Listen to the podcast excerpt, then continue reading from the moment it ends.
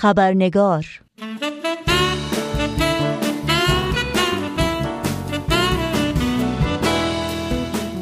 با خوش آمد به شما دوستان و دوستداران خبرنگار. نوشین آگاهی هستم و خبرنگار این چهار شنبه رو تقدیم می کنم قبل از اینکه به بخش گزارش ویژه این برنامه بپردازیم و با میهمان خبرنگار به گفتگو بنشینیم نگاهی گذرا داشته باشیم به پاره از سرخطهای خبری در برخی از رسانه های این سو و آن سو و فراسوی ایران زمین. وکیل علیرضا گلیپور زندانی سیاسی می‌گوید دادستان تهران مانع اجرای قانون می شود با گذشت یک سال از بازداشت جمعی از فعالان محیط زیست در ایران کمپین حقوق بشر در ایران می نویسد این افراد با تهدید به مرگ مجبور شدند که علیه خود اقرار کنند.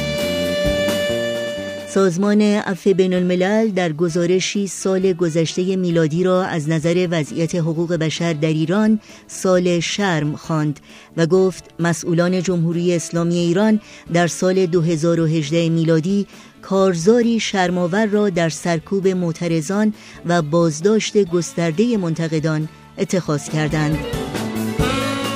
و بیش از دو هزار نفر با امضا کردن یک نامه خواستار توقف کشتار کولبران کرد در مناطق مرزی استانهای کردستان، آذربایجان غربی، کرمانشاه و ایلام از سوی نیروهای مرزبانی و سپاه پاسداران شدند.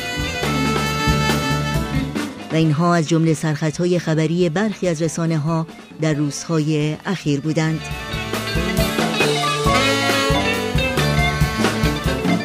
و ما از آغاز پیروزی جمهوری اسلامی ایران در سال 1979 میلادی جهان شاهد موارد بیشمار نقض فاحش حقوق انسانی و مدنی شهروندان ایران بوده.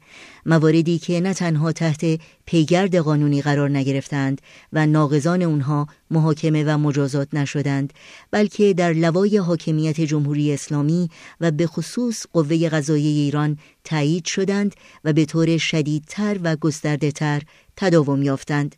از جمله دستگیری های خودسرانه، زندان و شکنجه، اعترافات اجباری، روند غیرقانونی دادگاه ها، عدم دسترسی به وکیل و دفاعیه و احکام ناعادلانه زندان، تبعید و حتی اعدام.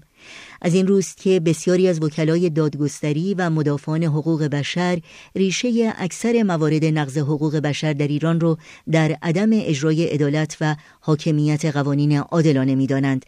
قوانینی که در میثاق بین المللی حقوق مدنی و سیاسی ثبت شده و کشور ایران نیز از تصویب کنندگان این میثاق هست. هزینه پافشاری بر حاکمیت قانون عنوان پروژه‌ای است که بنیاد برومند اخیرا به پایان رسونده. پروژه‌ای که از چهل سال سرکوب وکلای دادگستری در ایران حکایت می‌کنه. وکلایی که در این سالها شجاعانه برای احقاق حقوق شهروندی خود و هموطنانشون و اجرای عدالت و حاکمیت قانون تلاش و فداکاری کردند. در مورد پروژه هزینه پافشاری بر حاکمیت قانون گفتگوی کوتاه تلفنی داریم با خانم دکتر رویا برومند تاریخدان مدیر اجرایی و از بنیانگذاران بنیاد برومند. با این یادآوری که بنیاد برومند که به یاد دکتر عبدالرحمن برومند نامگذاری شده نهادی است غیر انتفاعی و غیر دولتی برای پیشبرد حقوق بشر و دموکراسی در ایران اگر آماده هستید با هم به خانم دکتر رویا برومند خوش آمد بگیم و گفتگوی امروز رو آغاز کنیم.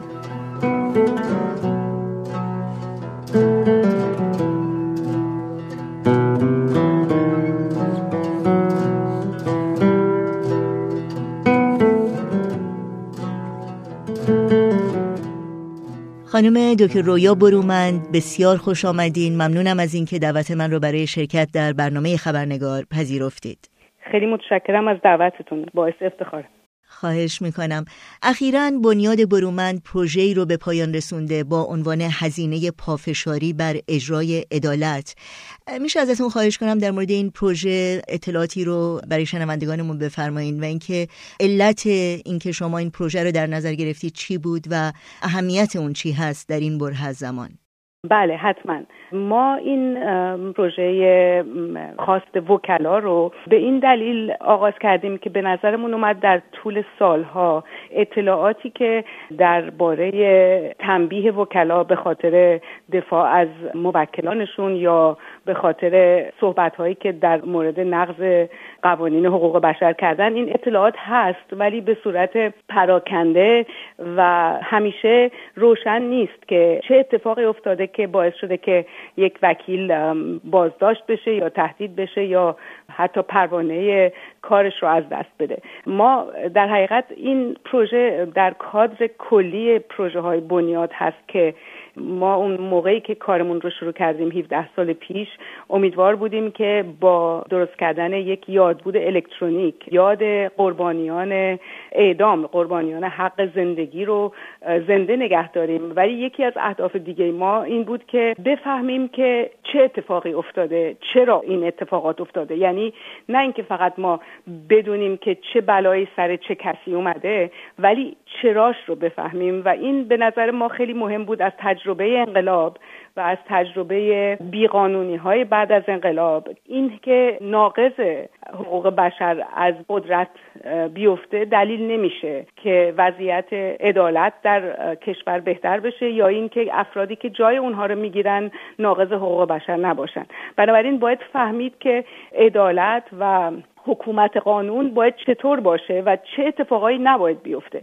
و این باعث شد که ما علاقمند بشیم به این که بیشتر نگاه کنیم به اینکه نه تنها اینکه چه اتفاقی برای این وکلا افتاده و برای اصولا افراد دیگه بلکه چرا. و یکی از دلایل دیگه هم که ما علاقه مند شدیم به این موضوع این بود که خب وقتی که شما در سازمان ملل یا در جاهای دیگه دیپلمات های ایران رو می‌بینید که صحبت می‌کنن در مورد ایران و در مورد قوانین ایران که زیر سوال هستن. خیلی وقتا همیشه به نظر میاد که این قوانین فرهنگ ماه و مردم به ما رأی دادن و و بنابراین شما از ما چیزی رو می‌خواین که مردم ما نمی‌خوان. یعنی شما به طبق فرهنگ و اصول خودتون از ما انتظار دارید رفتار کنیم ولی مردم ما این چیزها رو نمی‌خوان. بنابراین مهم بود که ببینیم که حتی این قوانین رفراندوم قانون اساسی تمام قوانینی که مثلا سن بلوغ رو اووردن به 9 سال و 15 سال همه این چیزا چطور اتفاق افتاد؟ و خب وقتی که شما از نزدیک نگاه کنید اولین گروهی که به اصطلاح با مقامات جمهوری اسلامی روبرو شدن وکلا بودن و برای همینم جزو گروه های اولی بودن که سرکوب شدن. چون به هر حال حکومت قانون کار وکلا هست. یعنی اهمیت حکومت قانون که یعنی عدالت خودسرانه نباشه قانون روشن باشه تبعیض بین شهروندان نباشه. اینا معنای حکومت قانون هست. نه اینکه حکومت قانون بد اسمش حکومت قانون نیست. و بنابراین اولین کسایی که شروع کردن بنویسن و شاکی باشن قضات و وکلا بودن و بنابراین سرکوب شدن. و ما این پروژه رو جوری طراحی کردیم مثل یک گاه شمار که بعدا بتونیم اطلاعات دیگه هم بهش اضافه کنیم که خواننده نگاه کنه ببینه که چه مقاومتی بوده در مقابل قوانین بد و رفتارهای خودسرانه.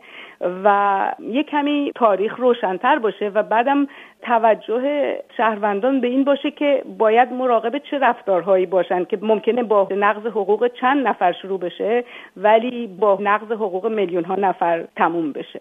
بله خیلی ممنون. این هزینه ای که وکلا در ایران برای اجرای عدالت پرداختن در حقیقت چی بوده و چگونه بوده؟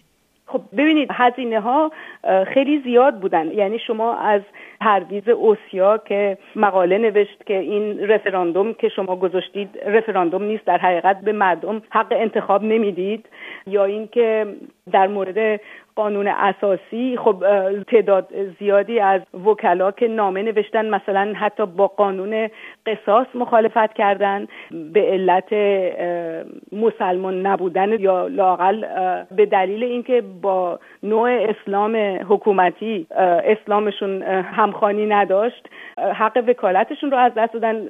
یه تعداد زیادی از وکلای بهایی فقط به خاطر بهایی بودن پروانه وکالتشون رو از دست دادن. و بعد دیگه در طول زمان وکیل هایی بودن که مثلا به خاطر این دفاع از حقوق بشر زندان رفتن یا یک وکیلی که به خاطر دفاع از یکی از متهمین کودتای نوژه سالها بعد اعدام شد. ولی در طول سالها کارش رو از دست داد و بعد هر جایی هم که کار می‌کرد دوباره اونجا براش مزاحمت ایجاد می‌کردن. شما نگاه کنید چند تا وکیل حقوق بشر الان در خارج از کشور هستند خانم عبادی خانم پراکند آقای مصطفایی آقای اولیایی فرد. یعنی اسما کم نیستن. افرادی که تلاش کردند و زندان رفتند یا پروانه از دست دادن یا اینکه تهدید شدن. تهدید چیزی نیست که خیلی راجبش صحبت میشه به خاطر اینکه اینی که تهدید بشن که خانواده هاشون مثلا تصادف ماشین بکنن یا تهدید جانی بشن ممکنه از زندان و از اعدام و از از دست دادن پروانه به نظر اهمیتش کمتر باشه. منتها تهدید هزاران وکیل رو ممکنه از اون فعالیتی که دلشون می‌خواد داشته باشن دست بردارن. یعنی این که 200 تا 300 تا 500 تا وکیل تهدید بشن نباید فقط این رو برای اون 500 تا وکیل دید. باید دید که چند هزار وکیل از کاری که وجدانشون به اونها میگه انجام بدن ممکنه دست بردارن به خاطر اینکه خانواده هاشون رو حفظ کنن چون به هر حال بشر به دنیا اومده برای اینکه زندگی و آزادیش رو عزیز بدونه و نمیشه انتظار داشت که همه تقبل خطر بکنن به خاطر اینکه از حقوق خودشون یا بقیه دفاع کنن. بنابراین این قضیه خیلی مهمه که توجه بشه و توجه بشه که اینها چه گفتن و چه کردن که باعث سرکوبشون شده.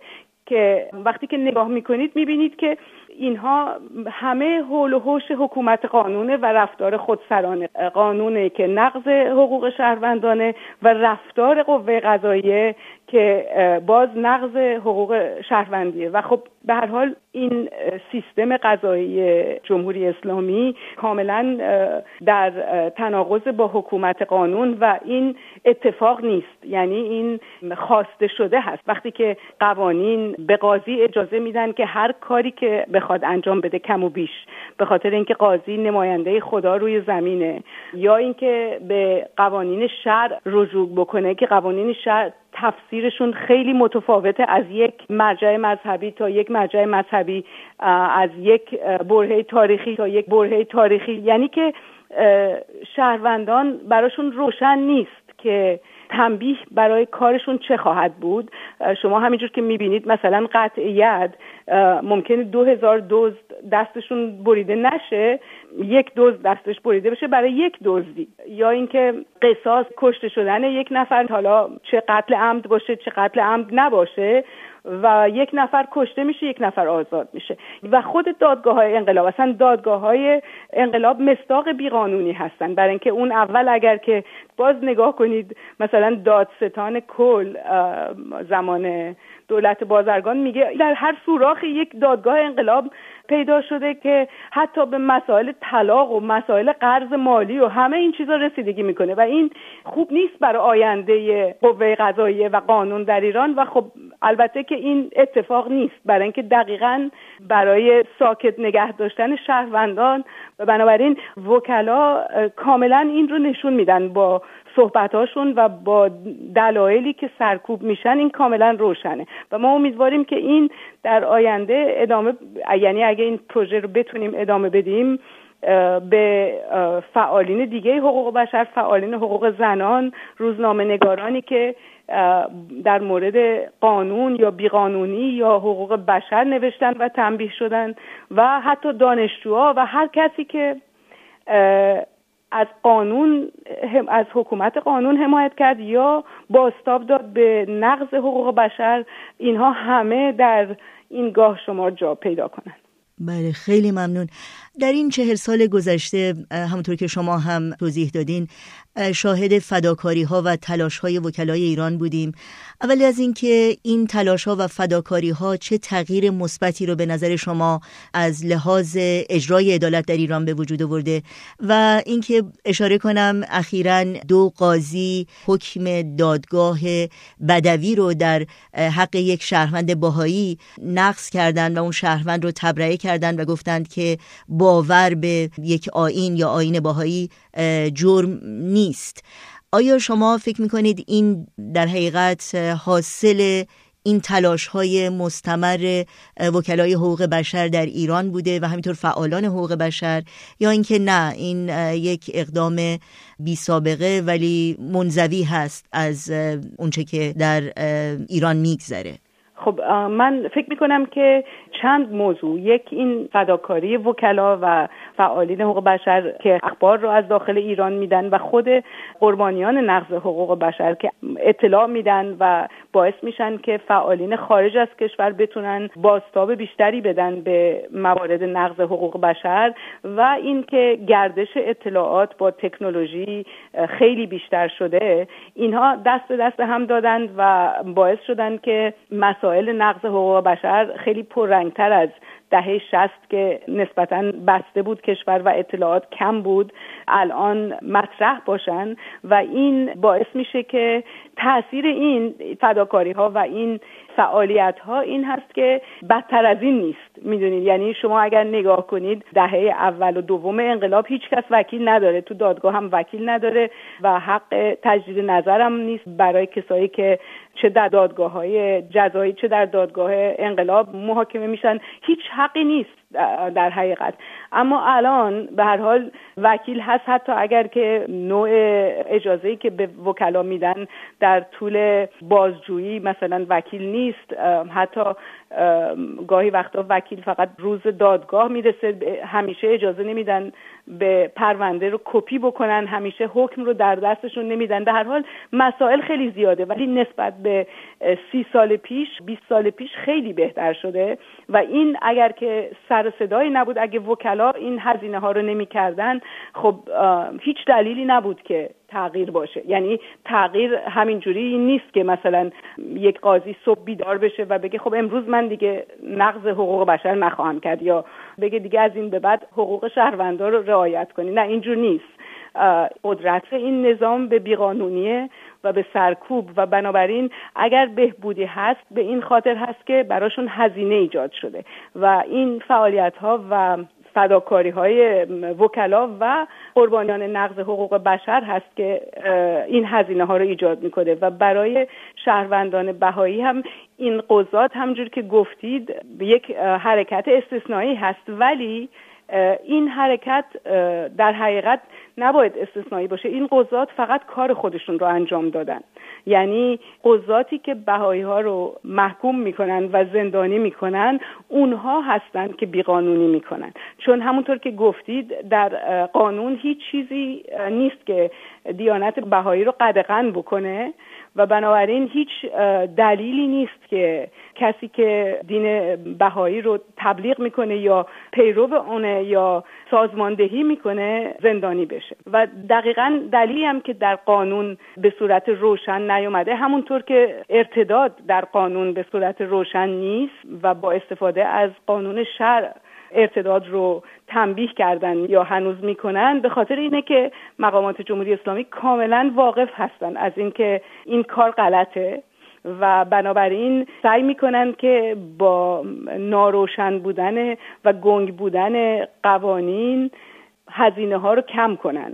ولی خب خوشبختانه همونطوری که گفتید با فداکاری وکلا و شجاعت قربانیان نقض حقوق بشر این هزینه ها به هر حال زیاد هستند فرصت کوتاهی داریم تا پایان برنامه. در چند جمله اگر شما ممکنه پاسخ بدیم به این پرسش که تا چه حد امیدوار هستین که آینده بسیار روشنتر باشه نسبت به گذشته در خصوص اجرای عدالت و احترام به حقوق بشر در ایران؟ سوال خیلی مشکلی من فکر می‌کنم که کلا ما اگر امیدوار نبودیم نمی‌تونستیم فعالیت بکنیم. یعنی شما با امید فعالیت می‌کنید و بنابراین من آینده رو روشنتر می‌بینم. منتها واقعیت اینه که تا وقتی که تغییر اساسی در قوانین نشه یعنی تغییر واقعا اساسی در قانون اساسی و در قوانین دیگه نباشه ما بالا و پایین ها رو خواهیم دید. یعنی بستگی به این که در ایران چه کسانی بر مسند قدرت نشستند و در خارج از کشور چه فعالیت هایی هست و در سازمان ملل چقدر توجه میشه به نقض حقوق بشر در ایران و رسانه ها رسانه ها نقش اصلی رو بازی می‌کنن و هر چقدر رسانه ها بیشتر متمرکز بشن روی نقض حقوق بشر. بنابراین من فکر نمی کنم که یک خط مستقیم بهبود ما داریم. یعنی بالا و پایین همه چی خواهد بود. ولی خب تا وقتی گردش اطلاعات هست و ما زنده هستیم و فعالین دیگه مصمم هستن. فکر می‌کنم که یواش یواش بهتر بشه ولی بدون تغییر اساسی در قانون ما همیشه گرفتار خواهیم بود. خیلی ممنونم خانم دکتر رویا برومند از وقتتون و از اطلاعات ارزندهی که با شنوندگانمون در میون گذاشتیم خیلی متشکرم از دعوتتون. ای سلامم ای سرودم ای نگهبان وجودم. ای غمم تو شادیم تو. مایه آزادیم تو. ای وطن. ای دلیل زنده بودن. ای سرود صادقانه